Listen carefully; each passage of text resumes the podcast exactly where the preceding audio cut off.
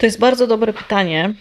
Mm, jeżeli chodzi o kryzys, to jest zazwyczaj jakaś e, jednorazowa, incydentalna albo jak pandemia przedłużająca się, ale sytuacja, do której trzeba się zaadaptować. I większość się zaadaptuje. Natomiast odporność psychiczna to jest cały zestaw kompetencji, które pomagają mi i w codziennych stresorach, i w chronicznym stresie, i w sytuacjach też traumatyzujących. I na odporność psychiczną składa się e, i to, w jaki sposób ja reguluję emocje, i to, czy znam swoje priorytety w życiu, czy podążam za swoim systemem wartości wartości, czy po prostu na fali popchnięty przez kogoś coś robię. Zapraszam na najnowszy odcinek podcastu Nowoczesny Lider.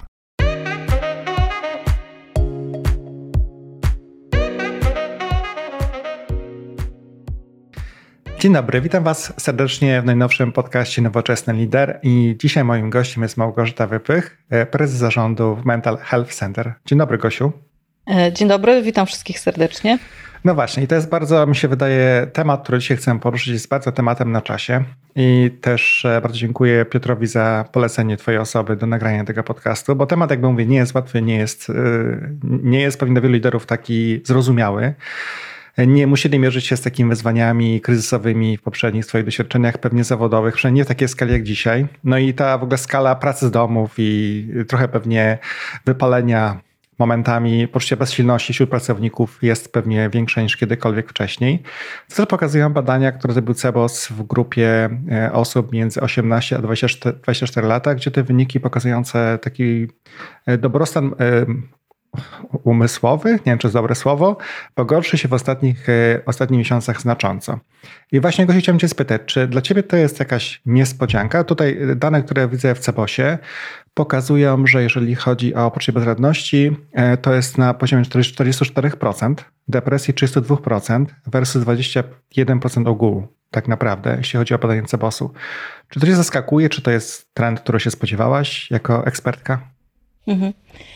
E, wiesz, po pierwsze dziękuję za zaproszenie, bo fajnie jest mówić na ten temat też do szerszego grona i e, wiem, że trafiamy do menadżerów, a to jest taka rzecz, którą w ogóle zdrowie psychiczne w organizacjach E, która jest ta, jeszcze tabu i wywołuje dużo lęków. Mm, więc fajnie, że o tym mówimy. Natomiast od, e, komentarz do tych badań. Mówisz o grupie wiekowej 18-26.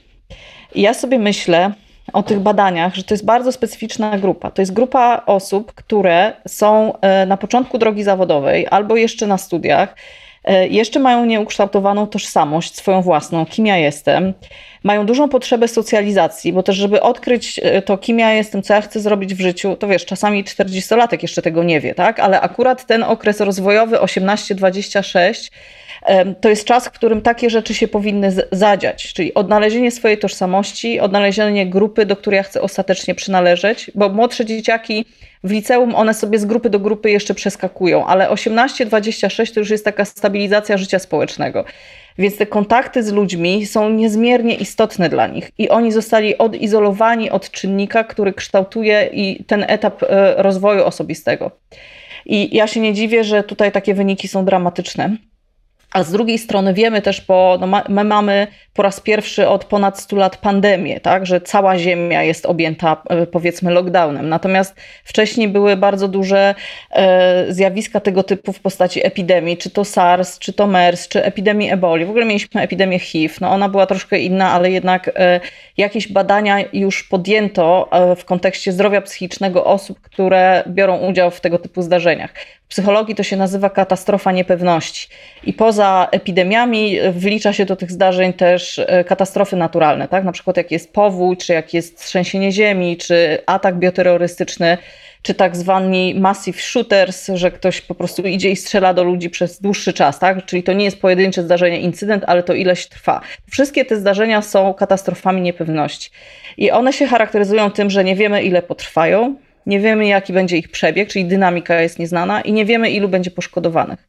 I epidemia się też to wlicza, a pandemia to już w ogóle, bo jesteśmy od, od roku w zasadzie w stanie pandemii, a możliwe, że nawet dłużej, bo były jakieś tam informacje z Chin, że wzmożona aktywność na parkingach pod szpitalami była już w sierpniu 2019 roku, tak? Więc w sumie to nawet dłużej może trwa niż, niż wiemy.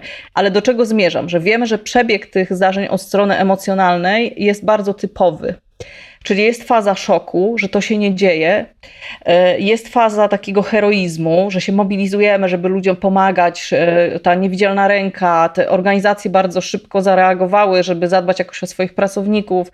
Potem jest miesiąc miodowy, że chwała bohaterom, dokarmiamy służbę zdrowia, e, składamy im życzenia, a potem jest faza tak zwanego rozczarowania I to jest faza, w której się pojawia agresja, e, zamieszki na całym świecie i były i w Stanach Zjednoczonych, i we Francji, i w, i w, Niemczech z takich większych. E, I to jest faza, w której też pojawia się większy lęk, że ja mogę sobie z tym nie poradzić, bo ja nie wiem, kiedy to się skończy i jakie konsekwencje z tego tytułu będę ponosił. I to jest taka zapaść, można powiedzieć, emocjonalna, psychiczna u ludzi ponieważ właśnie no, stają przed tym niewiadomym. Na początku trochę w szoku, na adrenalinie jesteśmy, ale potem ta adrenalina trochę się wycisza, wracamy do normalności, ale się okazuje, że tej normalności nie ma. Więc to jest faza takiej właśnie rozczarowania i, e, i w tej fazie się pojawia stygmatyzacja osób chorych i załamania, zaburzenia lękowe różne. Zaraz o tym powiem więcej. Ale ta faza to jest około drugiego, trzeciego miesiąca, a potem się powoli wychodzi z tego i następuje wzrost. I teraz to, co chciałam powiedzieć, to dwie ważne rzeczy, że większość ludzi sobie poradzi.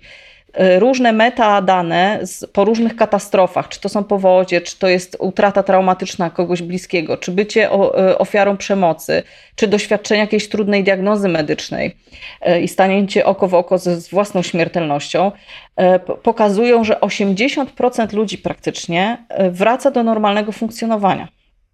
Jak mówimy normalne funkcjonowanie, to znaczy, że występuje u nich brak objawów klinicznych. To znaczy, że oni wracają do normalnego poziomu szczęścia, co nie oznacza, że to jest na zero, że ja nie mam żadnych obaw, że nie mam żadnych lęków, ale radzę sobie, tak? Mogę czynności dnia codziennego wykonywać i życie trwa dalej, potrafię się nawet cieszyć z różnych, z różnych rzeczy. I my jesteśmy na tym etapie, że w zasadzie większość ludzi sobie poradziła. Natomiast ja, y, część ludzi, to jest 10, 15, 20%, będzie miało długotrwałe konsekwencje psychologiczne. Y, I mówi się, że psychotoksyczność takich zdarzeń jak epidemia to jest od 4 do 50 osób więcej poszkodowanych psychicznie w porównaniu z poszkodowanymi fizycznie. Czyli na każdą osobę, która przechorowała COVID w traumatyczny sposób albo umarła, będą przypadały 4 do 50 osób, no nie znamy tej skali jeszcze, takich, które będą miały zaburzenia lękowe, depresję, PTSD też, czyli Post-Traumatic Stress Disorder, bo na przykład u osób, które były intubowane, y, rodzin pacjentów, którzy przechodzili tą wersję bardzo ciężką COVID, mogą wystąpić objawy stresu pourazowego. Więc to, jakby to jest y, na masową skalę, dlatego mamy taki wzrost zgłoszeń po pomoc psychologiczną, Mamy wzrost też e, przemocy domowej w domach. E, oficjalne statystyki sprzed pandemii to były 4%. Tak? To, to, to jest czubek góry lodowej, który widzi e, policja. Wiadomo, że w pandemii ta przemoc domowa wzrosła 3-4krotnie nawet. E, ale ja tu mówię o takich grubych patologiach, bym powiedziała, tak? Bo jak już ktoś ma zaburzenie, no to ta osoba w sposób ewidentny cierpi, ona wymaga pomocy. Natomiast wielu pracowników po prostu ma spadki nastroju, czy to przedłużające się, e, czy mają właśnie obniżoną samoocenę, e, bardzo się zaniedbują i to się też na ich nastrój przekłada. Więc mamy różne kategorie tych konsekwencji psychologicznych i one są. I na dużą skalę bym powiedziała teraz, tak? Trzeba założyć, że w zasadzie co trzeci pracownik z czymś się boryka. Jak nie z własnym problemem, to ma dziecko w depresji, to ma pijącego partnera albo partnerkę, albo rodzica. E, więc myślę, że takich e, konsekwencji psychologicznych doświadczamy bardzo dużo.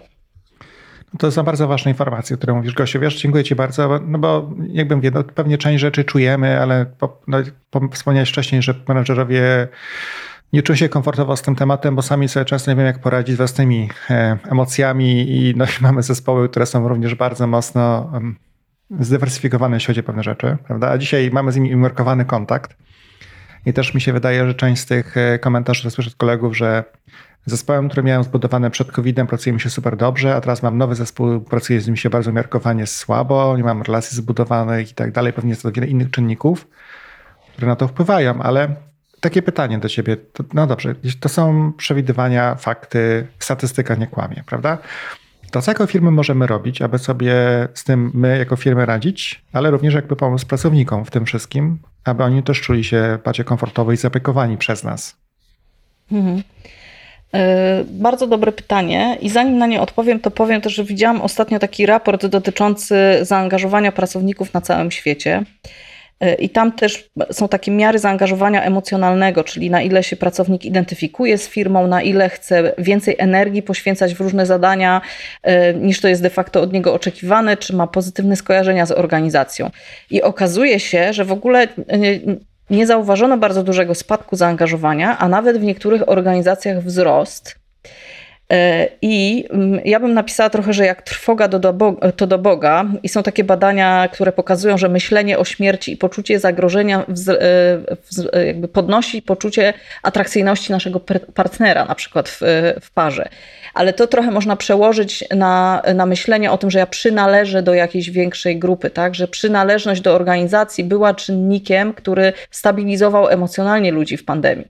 A najbardziej to widać w tych organizacjach, które zadbały o ten wątek związany ze zdrowiem psychicznym. I co ja wtedy mam na myśli, tak? czyli o, co taka wypasiona wersja dbania o pracowników oznacza. Tak? Ja bym to bardzo systemowo potraktowała.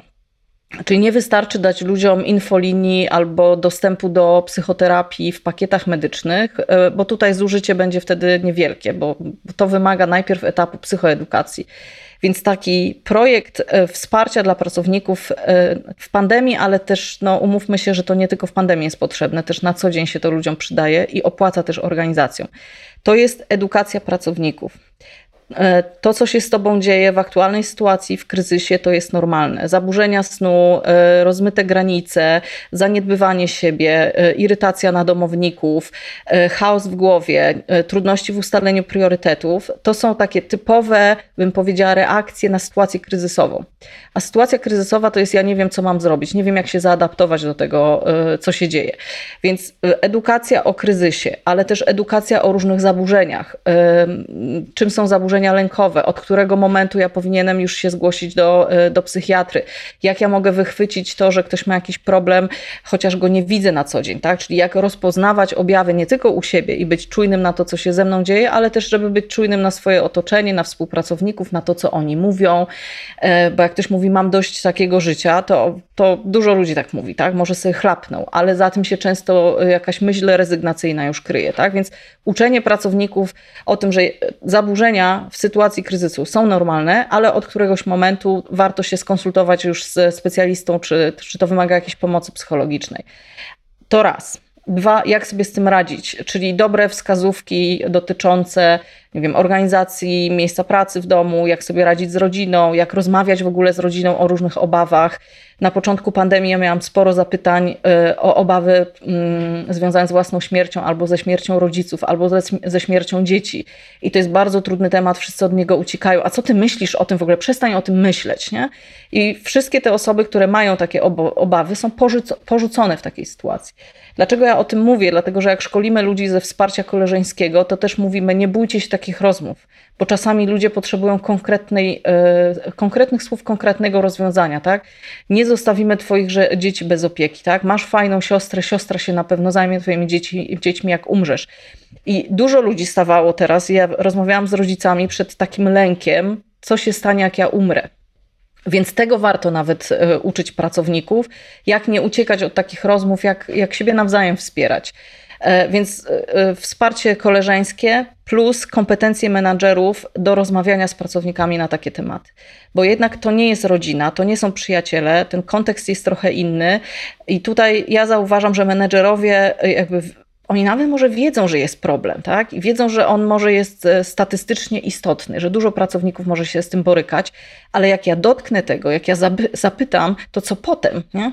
E, zadałem pytanie, ale ja nie mam narzędzi do, e, do kolejnych kroków. O co ja jeszcze mogę spytać? Czy ja mogę bardzo wnikać w to życie prywatne tego pracownika? Co ja mogę mu zaoferować?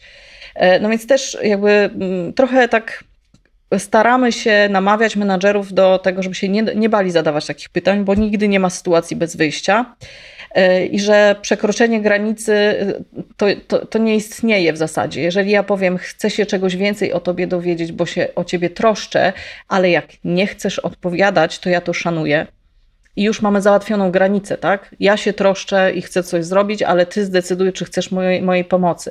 Więc tutaj e, e, dużo jest bezradności, a są proste rozwiązania na to, jak, jak tych pracowników wspierać i co mo można im dostarczyć, tak? E, nawet takie proste pytania, jak sobie organizujesz czas wolny? Co ty robisz po pracy, tak? co robisz w weekend. Czy ktoś w weekend po prostu nie wstaje z łóżka i cały dzień ogląda seriale. Może mu to pomaga, ale on się nie aktywizuje, nie dotlenia, nie zmienia otoczenia, w którym siedzi przez, e, przez cały tydzień. Więc samo takie pytanie może być inspiracją do pracownik dla pracowników, żeby rzeczywiście coś sobie w ten weekend zorganizować. I to już jest wsparcie. Bo my czasami myślimy sobie, że to wsparcie to muszą być jakieś wielkie gesty, wielkie spotkania, masowe, inspirujące spotkania z, z, z mówcami motywacyjnymi no to jest fajne, ale na co dzień wsparcie polega na drobnych gestach. Właśnie na, na zadaniu pytania samotnej matce, kto ci pomaga, tak? czy ktoś się czasami zajmuje twoimi dziećmi, kto ci gotuje obiady. E, więc uczymy ludzi prostych rzeczy, ale to ma naprawdę kolosalne przełożenie na to, jak szybko potem ludzie wracają do równowagi, że się czują zaopiekowani, że się ktoś naprawdę nimi interesuje. Gosia, powiedz mi, bo trochę się zacząłem. E, oczywiście to, co mówisz, jest bardzo, bardzo ważne, bardzo mądre i też jestem ciekaw, jak różne takie działy compliance'u zareagują na ten podcast. E, polecam posłuchać, bo faktycznie wiele firm pewnie stara się tą, tą część prywatną wersję zawodową mocno separować, pewnie też doświadczeń przeszłości. Ale tak słucham, słuchając Ciebie, myślę, że jednak taka większa doza empatii po stronie liderów będzie pewnie bardzo istotna, prawda, w najbliższym czasie. Ja też troszkę uśmiechałem, bo myśmy pisali też wspólnie te predykcje na 2021, gdzie ja intuicyjnie nie będę ukrywał, napisałem, że czuję, że jakby to, to jest bardzo, bardzo, bardzo ważny element, umiejętność bycia bardziej empatycznym w tym roku i pewnie w przyszłym również, ale jesteśmy w 2021. Czy Ty się zgadzisz z taką obserwacją? Ja się zgodzę z taką obserwacją, natomiast ja się bardzo boję słowa empatia w kontekście biznesowym.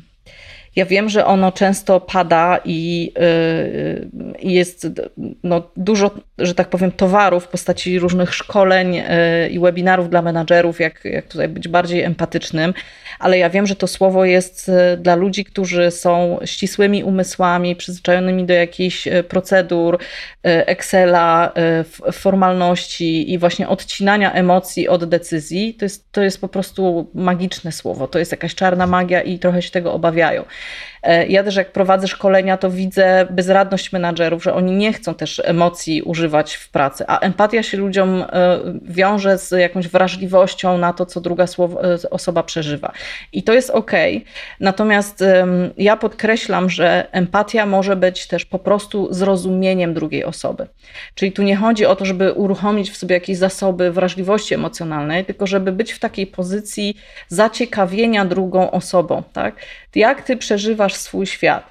Co ty myślisz na ten temat? Jak ty sobie z tym próbujesz radzić? Coś zrobiłeś? Czyli trochę ja tak na poziom operacyjny tą empatię sprowadzam e, i, i staram się unikać wtedy słowa empatia, ale mówię zrozum człowieka, tak?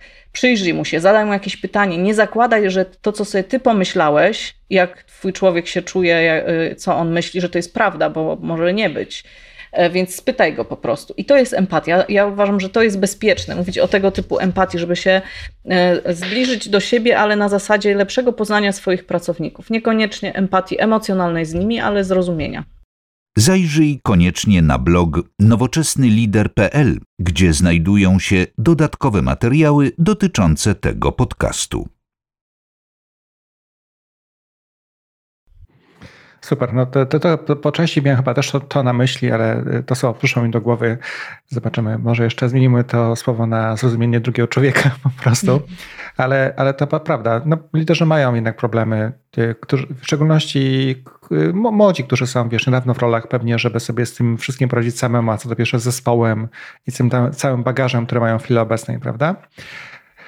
A powiedz mi, Gosiu, bo y, mówiąc o takich y, inwestycjach w organizację. No i jakby właśnie rozmawianie o tych, o tych sprawach, tak właśnie jak, jak to przedstawiasz. E, takich pro, prostych, e, prostych, no, w miarę prostych narzędziach, które liderzy mogą używać, żeby sobie na co dzień e, układać relacje z pracownikami i właśnie być takim zainteresowanym tego, co u nich.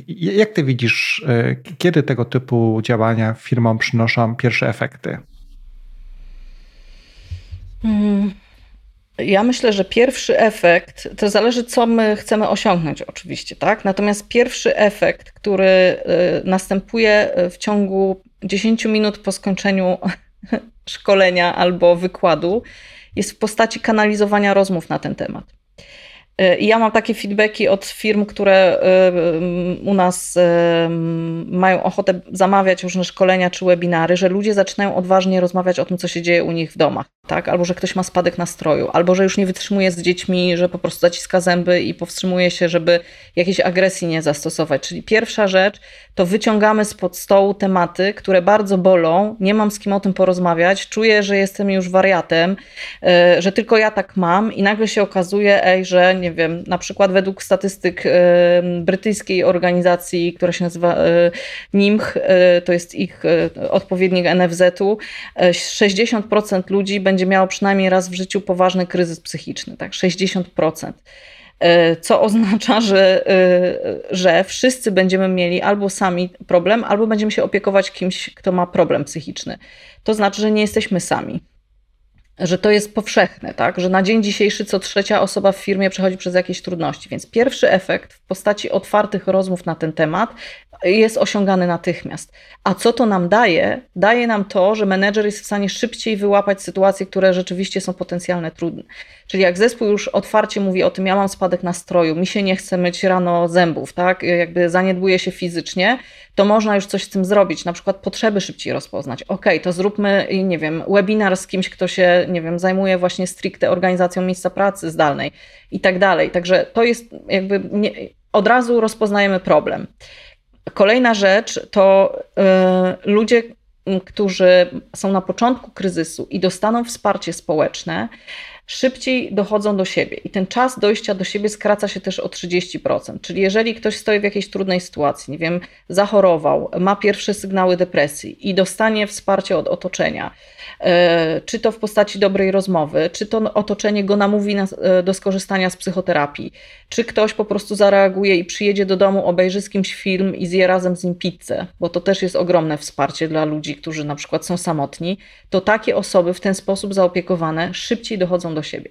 Czyli to się już przekłada na to, że ta osoba ostatecznie nie pójdzie na L4, bo się, mówiąc kolokwialnie, e, ogarnie szybciej, zobaczy, że nie jest sama, że nie jest transparentna, że nie jest porzucona przez otoczenie.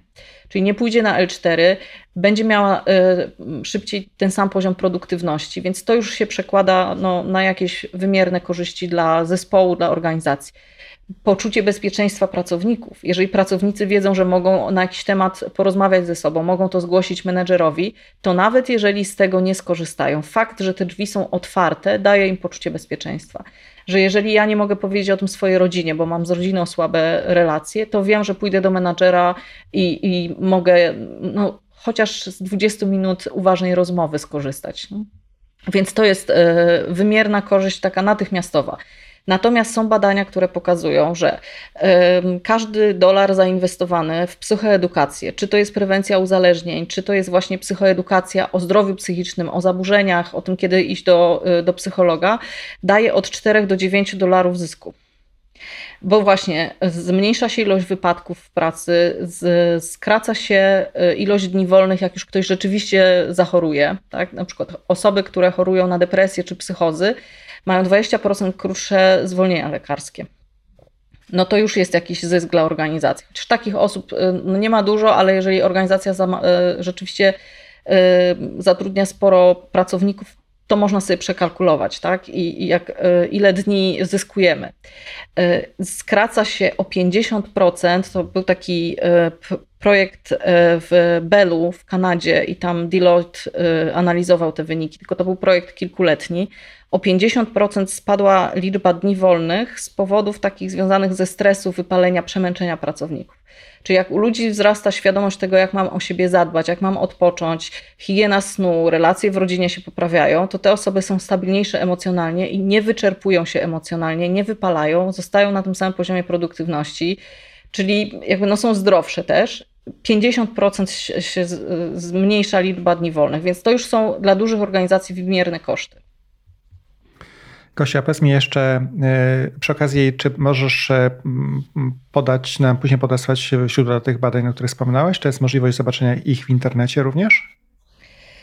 E, wiesz co, tak, ja mam nawet taki bardzo duży, e, dużą prezentację dotyczącą różnych danych związanych ze zdrowiem psychicznym w organizacjach i e, ja ją doszlifuję i mm, postaram się też sobie przesłać link gdzieś do tego albo wstawimy ten raport gdzieś też na naszych stronach Mental Health Center, także mm, doszlifuję go i specjalnie go stworzyliśmy po to też, żeby osoby, które chcą wdrażać programy y, związane ze zdrowiem psychicznym w organizacjach miały argumenty przed zarządami, tak? Mhm. dlaczego to się opłaca. Tak? Więc, więc mamy tak, taki fajny raport skonstruowany. Dokładnie. E, a powiedz mi, czy masz może jakieś takie przykłady dobrych praktyk, które już organizacje w Polsce wdrożyły, e, które warto przytoczyć jako wartościowe przykłady do naśladowania? Mhm. E, fajne, fajne rzeczy, które mnie zaskoczyły u naszych klientów, to jest na przykład e, zbieranie cyklicznie informacji o nastroju pracowników i o poczuciu przynależności, czyli na ile ja czuję, że mam wsparcie na przykład takie społeczne ze strony organizacji. Ale nie chodzi o to tylko, żeby takie miary robić, ale też wiem, że w tych organizacjach, jak zauważają, że jest jakiś spadek, to menedżerowie mają zorganizować zebrania ze swoimi pracownikami, żeby rozpoznać, co jest tego przyczyną, tak? czego im brakuje, czy to jest kontakt z ludźmi, czy chcieliby wrócić na chwilę do pracy, jakoś rotacyjnie się z ludźmi spotkać, e, czy potrzebują jakiegoś nieformalnego spotkania w, w zespole i przegadania jakichś tematów. Tak? Czyli monitorowanie, ale e, z jakimiś wnioskami praktycznymi. To jest e, taka rzecz, która no, jest cenna. Kolejna rzecz to są spotkania podsumowujące dzień ponieważ mamy bardzo duży problem z kończeniem pracy po południu, tak żeby do, jakby w głowie sobie to ułożyć, ok, zamykam laptopa, koniec roboty, ja już teraz jestem dla rodziny, nie? Laptop otwarty, a może tam jakiś mail wpadł, nie? I ludzie po prostu cały czas przeciągają te godziny pracy. I w niektórych organizacjach, ale to w niewielu, ale to jest po prostu dla mnie majstersztyk, robią zebranie po południu na pół godziny i każdy ma powiedzieć, co on dzisiaj zrobił. I ponieważ ktoś już mówi, co ja dzisiaj zrobiłem w czasie przeszłym, to w głowie im się zamyka klapka pod tytułem robota na dzisiaj jest zrobiona i łatwiej jest tą granicę postawić między pracą a domem. No majstersztyk dla mnie. Ja wiem, że to wymaga czasu, tak? No bo jednak trzeba zwołać te 7-8 osób, to się bardziej sprawdza w małych zespołach, ale to zamknięcie dnia y, to jest po prostu majstersztyk dla mnie, dlatego że to nie jest tylko tak, że ja będę obecny dla rodziny, ale ja się też nie wypalę zawodowo, więc to jest prewencja wypalenia zawodowego. To jest też podkreślanie u ludzi poczucia skuteczności, nie? bo niektórzy myślą sobie, robiłem cały dzień, ale nie, nie mam poczucia, że coś zrobiłem. Ale na koniec on musi powiedzieć A, B, C, D, E, że parę rzeczy zrobiłem i ma jednak poczucie, że ten dzień był produktywny. Więc naprawdę genialny pomysł. E, też z takich rzeczy, które e, mi się spodobały, to na przykład są zespoły, które są non-stop zdalnie, e, online, czyli jakby robią swoją robotę, ale cały czas się słyszą i widzą. To, są, to jest dla tych zespołów, które rzeczywiście lubiły kontakt ze sobą i, i lubili sobie podowcipkować w trakcie pracy, gdzie pracowali na open space i to lubili, bo nie każdy to lubi. Więc bycie cały czas online na Zoomie z zespołem ma się poczucie, że jest się z tymi ludźmi ale nie każdemu to będzie pasowało. E, ja też, e, ja tego w tym raporcie nie uwzględniłam, ale ja sobie myślę, że w firmach, w których była duża integracja i ludzie się lubili i chodzili do pracy nie dlatego, że robota ich kręciła, ale jeszcze zespół był fajny e, i po prostu były pozytywne emocje i jakieś dowcipy i jakaś integracja i wspólne jedzenie posiłków, to tam ludzie chętnie wrócą do pracy, bo oni po prostu za tym tęsknią i oni pewnie by chcieli być non-stop na Zoomie ze swoim zespołem. Natomiast tam, gdzie nie było takiej emocjonalnej E, integracji, no to menedżerowie będą mieli duży problem, co zrobić, żeby te zespoły jakby skusić do powrotu do biur normalnie. O ile będą chcieli, tak? bo to jeszcze jest decyzja strategiczna wielu organizacji. Fajne praktyki są też takie i ja byłam zaskoczona, bo ja sobie myślę, ja bym tak nie chciała, nie? ale są firmy, które na przykład raz w tygodniu organizują wydarzenie sportowe online, czyli jest jakaś yoga albo jakiś fitness y, i naprawdę setki osób w tym uczestniczą w, w firmie. Świadomo, że, że ja robię to razem z innymi, nawet jak jestem sam w domu, jednak jest jakimś mentalnie łącznikiem z innymi ludźmi. Czuję się w, włączony w grupę. Więc to, to, są takie rzeczy, które mi przychodzą do głowy, ale myślę, że te dwa pierwsze, które wymieniłam, to są, to są takie, myślę, że potężny background psychologiczny za tym jest, bym tak powiedziała. Są też w miarę proste pomysły, prawda? Kwestia realizacji nie wymagają specjalnie wielkiego nakładu e, środków, bardziej chęci i dogadania się z zespołem. No bo jeden z elementów, jak pomyślałem sobie tym spotkaniu podsumowującym koniec dnia, no to wiele osób może pomyśleć sobie, dobrze, teraz nas odpytują, wiesz, e, co zrobiłem, czy zrobiłam danego dnia, czy w ogóle coś zrobiłam tak naprawdę. Więc to jest ten element, gdzie trzeba dobrze zarządzić po tej stronie w organizacjach, gdzie jest taka podejrzliwość, e, jakby intencją. Mhm. Wiesz co, ale nawet jeżeli w, w tym rzeczywiście jest taki punkt, podsumujmy, co zrobiłeś, to co w tym złego? Hmm? Znaczy, organizacja, menedżer ma prawo wiedzieć, co robił pracownik przez cały dzień, tak? jak on spożytkował te, e, te 8 godzin.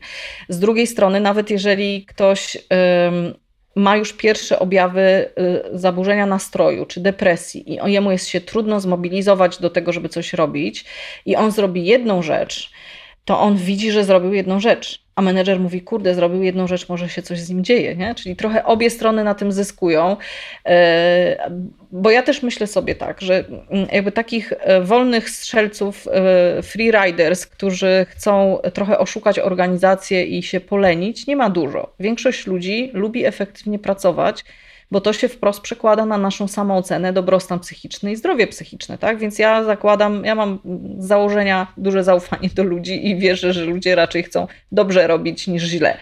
E, więc jak ktoś ma jeszcze ten dodatkowy motywator, że ja się będę musiał rozliczyć z tych moich e, działań, to naprawdę podnosi poczucie skuteczności. I jak jestem skuteczny, to mam lepszą samoocenę, czuję się lepiej jako pracownik, czuję, że coś wnoszę, to mi podnosi poczucie przynależności, a jednocześnie mnie chroni przed wypaleniem zawodowym. Więc naprawdę takich korzyści psychologicznych z tego jest o wiele więcej niż ta taka paranoja pracownika, że ktoś mnie kontroluje. Myślę, że warto to rozważyć, nie? Bo mówię, tu możemy porozmawiać sobie, ale doświadczenia są e, e, bardzo różne. Nie mówię, że to, co mówisz, nie ma sensu. Moim zdaniem ma sens. Mówię, że dobrze to wprowadzić do organizacji.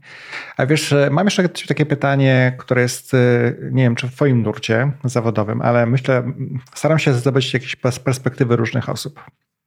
Już niedługo, hmm, miejmy nadzieję, że szybciej niż później, będziemy jednak mieli część społeczeństwa, która będzie już zaszczepiona szczepionką, poszła, się zaszczepiła i będzie mogła pracować, e, podróżować i tak bardziej bezpiecznie dla siebie i pewnie dla innych. I będziemy też część społeczeństwa, która nie będzie miała takiego, takiej możliwości albo nie będzie chciała. Oczywiście polskie prawodawstwo nam nie pozwala podać wprost o takie rzeczy i być może nie, nie będzie nam pozwalać podać o takie rzeczy, że nigdy nie dowiesz się. Teraz pojawia się pytanie, to zadaję pytanie każdemu, kogo spotkam, e, kto może coś na ten temat powiedzieć, co, jak mamy sobie z tym radzić tak naprawdę, prawda? Jako firmy, bo to jest duży poziom niepewności będzie się generował w, w członkach zespołów, czy dana osoba w danym pokoju jest tam zaszczepioną, czy nie. Mhm. E, wiesz co, ja myślę sobie. Pierwsza rzecz, która mi przyszła do głowy, to że, e, że to, z czym będziemy sobie musieli poradzić, to będzie gniew ludzi niezaszczepionych. Tych, którzy by chcieli, a nie są zaszczepieni, więc e, myślę, że to będzie do odreagowania i to poczucie bycia mm, jakoś naznaczonym, bo nie jestem zaszczepiony, będzie pewnie do zaopiekowania. Natomiast Wyobrażam sobie, że jeżeli ktoś jest w pokoju z osobą zaszczepioną, a sam jest niezaszczepiony, to obie strony się czują bezpiecznie. Bo on mnie już nie zarazi, bo jest zaszczepiony, a ja jak zachoruję, to go nie zarażę, bo on jest zaszczepiony. Ale tego nigdy nie wiesz, tak nie? Na, tak na logikę, nie? Patrząc na to od tej strony, to myślę, że nawet jeżeli połowa pracowników będzie zaszczepiona, to, by, to będzie sukces. Ale to, to tego nigdy nie będziesz wiedziała. Właśnie to właśnie polega na tym, że y, nikt nie będzie wiedział, jaki jest status, nie? Po, poza procentem zaszczepionych Polaków, nikt nie będzie wiedział, jaki jest status de facto to myślę, że warto o tym mówić głośno. Mhm. I na przykład organizując powrót pracowników do pracy, jakiś tutaj balans wprowadzić, tylko że ja nie wiem, czy to będzie możliwe, tak? Bo jak organizacja, w której ktoś nie jest w, w, w grupie zero albo w grupie pierwszej, to i tak nie będzie za, zaszczepiona.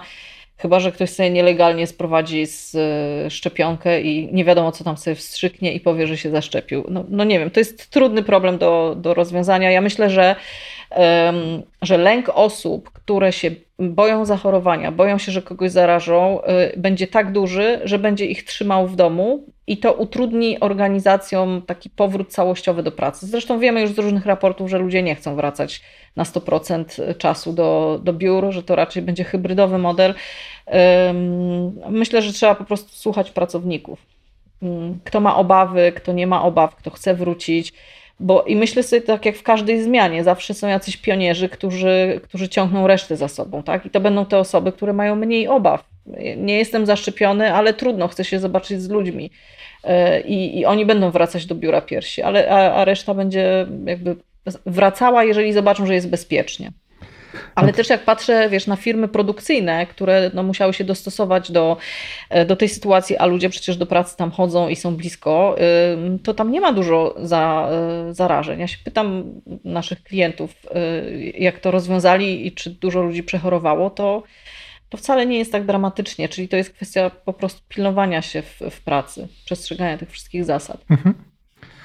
Dobrze, to off-topicowo to było pytanie, bo nie spodziewałem się, że będziesz miał na nie odpowiedź. Jak do tej pory rozmawiałem z wieloma osobami, nikt nie, nie znał na to pytanie odpowiedzi, łącznie z naszym rządem, e, z którym też e, ten temat dyskutowaliśmy, więc nie jestem zdumiony. Aczkolwiek wyzwanie takie organizacyjne to będzie duże, według mnie po prostu dla, dla organizacji. Co zrobić, bo, bo nie będziesz miał nigdy pewności zero-jedynkowej, że to, co robisz, jest bezpieczne po prostu. Mhm. Co, to ja myślę, gdybym miała ci w prosty sposób udzielić odpowiedzi na to pytanie, a kręciłam tak z tą odpowiedzią, bo dla mnie to jest temat polityczny i ja sama dużą złość odczuwam a propos tego, jakie jest tempo szczepień i w ogóle te priorytety, które nas, nasz rząd wymyślił, więc z tego tytułu nie chciałam odpowiadać jednoznacznie.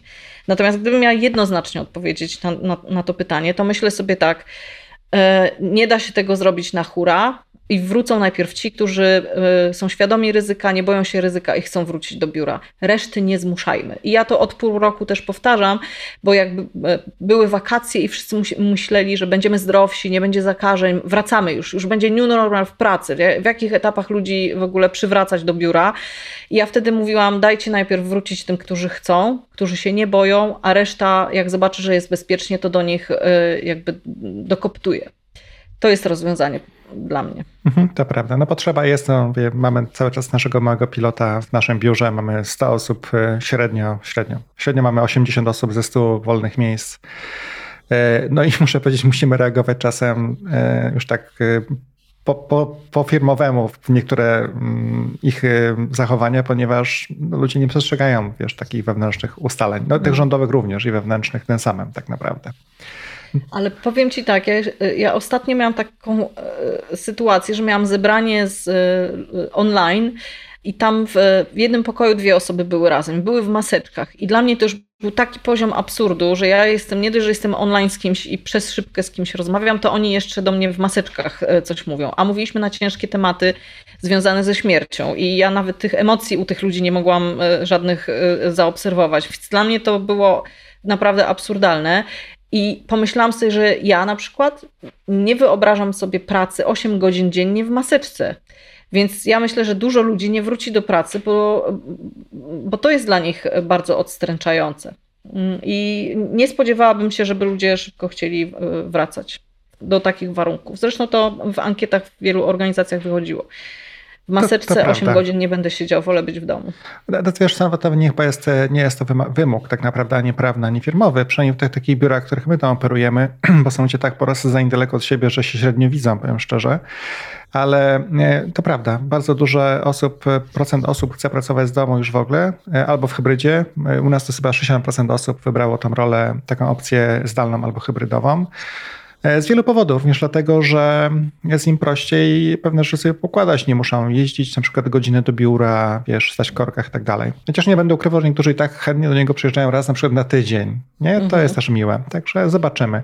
Jest taki właśnie ciekawy test społeczny, troszkę jak to będzie wyglądać e, na 2022, no bo w tym roku zakładam, że jeszcze nikt przy zdrowych zmysłach nie będzie tych biur masowo otwierał tak naprawdę, bo też za wcześnie, moim zdaniem osobistym. Mm. Dobrze, moja droga, jeszcze ostatnie pytanie, jeśli pozwiesz Gosiu, e, bo troszkę nam się też już czas kończy. E, jak można budować odporność psychiczną pracowników i dlaczego jest o wiele trudniejsze niż wsparcie w krótkich kryzysach? Czyli jak inwestować na przyszłość, bo kryzysy, mam nadzieję, nie tak jak teraz, ale mogą się jednak pojawiać.